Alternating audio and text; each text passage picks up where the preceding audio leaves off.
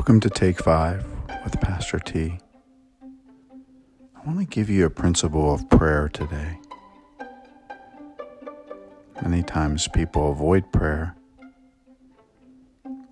maybe because they've been to some sort of prayer service where it just seems like people are just sharing just a laundry list of aches and pains in their body, or pray for Sister Sue that has something wrong with her. We're just restating things that we already know.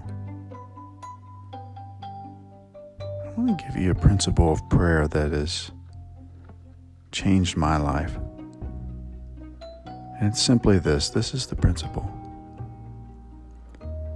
Pray for things that don't exist as though they do exist.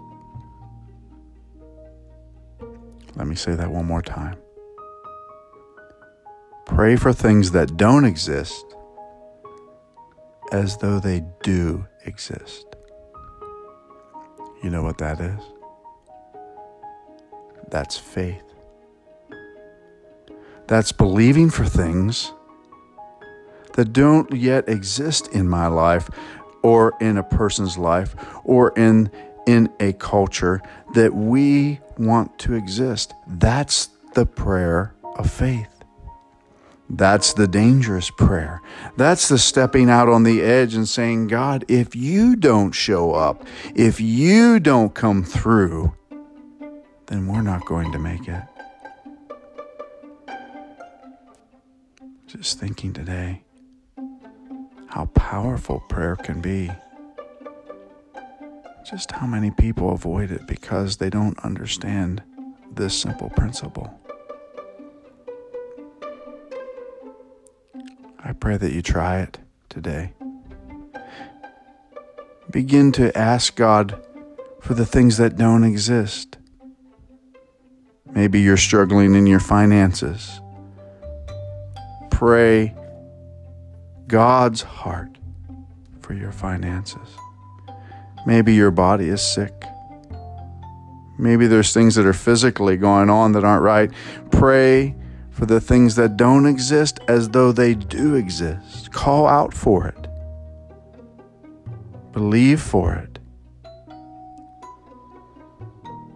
Especially for those who are far away from Jesus, our lost loved ones our friends, our neighbors.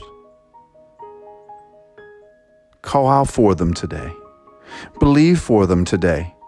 Right now, where you're at, call out for the ones who are far from Jesus and just be bold in it and call it out as you see it in faith with the eyes of faith. Jesus, I'm trusting you that you will save my neighbor, that you will save my lost son, that you will save those who are far away from you, and, and, name them and call them out to the Lord. Call out those things that don't exist as though they do. And watch what God begins to do. He'll place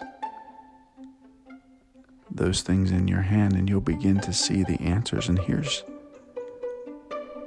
what you do next write down what happened. Begin to write down the things that changed as you called out to God. I hope this principle will help you and encourage you and fill your heart today. Thanks for spending time with me. I'll see you again on Take Five with Pastor T. God bless.